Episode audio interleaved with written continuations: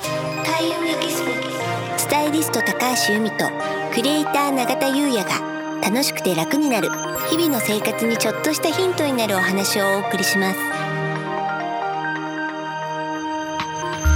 会員エキスポをお届けするスタイリスト高橋由美とクリエイター永田優也の楽しくて楽になるこんにちはクリエイターの永田優也ですこんにちはスタイリストの高橋由美です今回のテーマは、はい風水最強アイテム鏡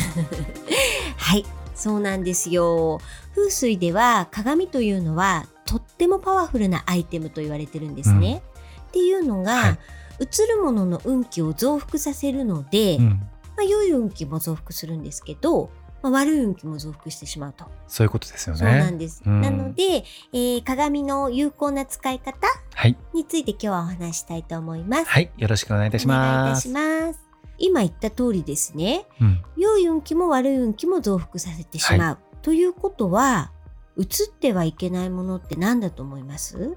映ってはいけないもの、うんこれ難しいですね最近ちょっと僕クイズ当たってきたので、うん。あもう、その永田さんの最近の、えっと、進歩を見てですね、はいちょっと難しいこれ問題難しいですね、はい。映ってはいけないもの、うん。人はいいですよねまあね、あの自分の姿見てお化粧したり髪の毛そ長うですよ直ねしたりしますもんね。それはいいですよねわ、からないです全然わかギブアップはい、初ギブアッ プ OK です。ごちゃごちゃした空間を映してはいけない。ごちゃごちゃした空間なので部屋はごちゃごちゃさせない。映ってしまいますからねそうなんですよ。うんうん。結局そのごちゃごちゃしたりそういう乱雑なものが鏡に映るとさらにその乱雑な状況が増幅するので、うんダメなんですね。そういうことなんですねそうなんです。でははい逆に映り込んでいいものって何だと思いますまあその自分をねあの整える時に見るのは別としてですよ。うん映り込んでいいもの、はい。綺麗な空間ああそうですね。はいピンポン。うんうんうん綺麗な空間です。それも正解。はいあとはですね観葉植物だったり生花だったりそういう正気のあるものですね。そうなんですね、いわゆる部屋に置いた方がいいと言われてるもの。うんうんうんうんでそれが映り込むと単純に倍増するので。うんなるほど、ううんん、うんうんそういう理屈で正気のあるものは鏡に映り込んでも OK と言われています。はいありがとうございます、うん、あとですね、はい大事なのは映るものも大事なんですけど、はい鏡自体もピカピカにしておくことっていうのが大事です。綺麗にね、そうなんですまよ。あ、風水基本的に綺麗にするとかうん、あ整えていくとかっていうの重要ですもんそうねなんですよ、はいなんで常に鏡を磨いて綺麗な状態にしておくことっていうのもとっても大事なポイントになります。はいありがとうございます、うん、あとですね、はいこれ結構ねあの重要なことなんですけど、寝姿っていうのは鏡に映っちゃいけないんですよ。寝姿、うん、寝ているところ、はいはいはい寝室に鏡がある場合って多いと思うんですよね。ついてしまってる場合もありますよね、うんうんうん鏡がね、うんはいでも寝てる姿が鏡に映ってると寝てる間も休めないんですよ。どんどんどんどん消耗しちゃうので。なるほどなのでじゃあどうしたらいいかというと、はい布をかけておくそれで解決です。映さなければいいってことそでうすねなんですよ。はい、うん、なので逆に言うと昼間も、うんあのまあ、すっごい綺麗でもう何が映っても平気よっていう空間は、うんもちろん、えー布はなくてはい映ってもいいと思うんですけど、そうじゃない場合は使う時以外は布をかけておくっていうのが、うんまあ、風水的に、えー鏡についてお話しする時には言うことなんですよね。うんはいありがとうございますはい、あとですね、はい捨て方ってアイテムによっていろいろあって、うん鏡の捨て方ってちょっと特殊なんですよ。へえうん、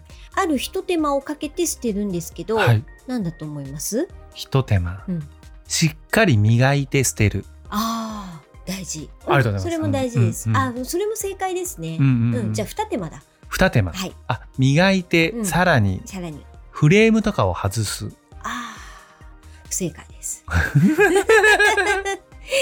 これね当たんないと思うんですけどはい割って捨てるんですよ割って捨てるそううん初めて聞きました、うん、っていうのがね風水ではね物には寿命があると言われていて、はい運気を生み出せる期間っていうのは決まってるっていうのが、あの通常なんですけど、鏡だけは例外なんですよ。おうん、割られるまではどんどんどんどん鏡に、えっと、運気が蓄積されていはいくっていうことなんですね、うん映り込んだものうが、ん、うんなので特別なアイテムなんですよね。そういうことですよね寿命ないんですね、ないん鏡ですすよ。そうなんですごいですねそうでねあのー結局ね鏡には通常ってまああのその部屋がうつ映り込むとかさっき話しましたけど、自分を映すものじゃないですかそうですね身支使い方としては度をはい整える時にうんそうすると自分の気っていうのがどんどん映り込んでるんですよだかうんうんらそれを捨ててしまう前にうん割ってうん自分の映り込んだ気をリセットするという意味でうん割って捨てるのが大切なんですよね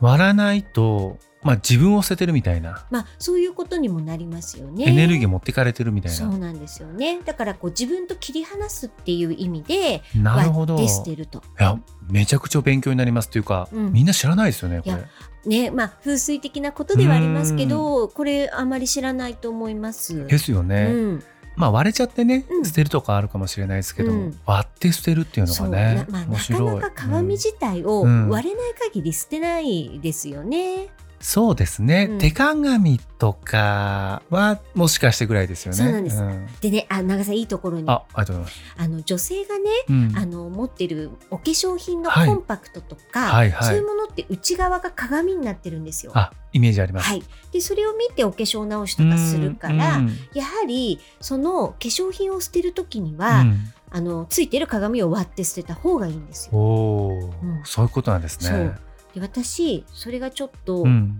嫌なので、うんうんなんかこうこまめに割るのが、ま、割るというか捨てるたんびに割るのがあれなのなでんか割るってね、そうなんですよね、うんちょっと、うん、だから私はお化粧品のその蓋の裏についている鏡は使わないでいます使わない。そうそれもありですよね。そうしたなんですよそうすると、映ってないから自分のってことですよねそうなんですよああ、面白いためになります。うん、でねその考え方でいくと、例えばなんかトラブル続きだなーなんてうん思ってる時には、もう使ってる鏡もちょっとこれ寿命がないとは言いつつも、うんちょっとなんかくたびれてきたよなーなんて、うんうんそういう時は鏡を割って捨てると厄落としになるとも言われてるらしいんですよね。うん。一回リセット。うんうんうん最近ちょっといまいちだなーなんていう時にはそういうことしてみてもいいかもですね。そうですよね、うんありがとうございます。はいそれでは今回は以上となります。はーい。開運エキスポ、スタイリスト高橋由美と、クレーター永田優也がお送りしました。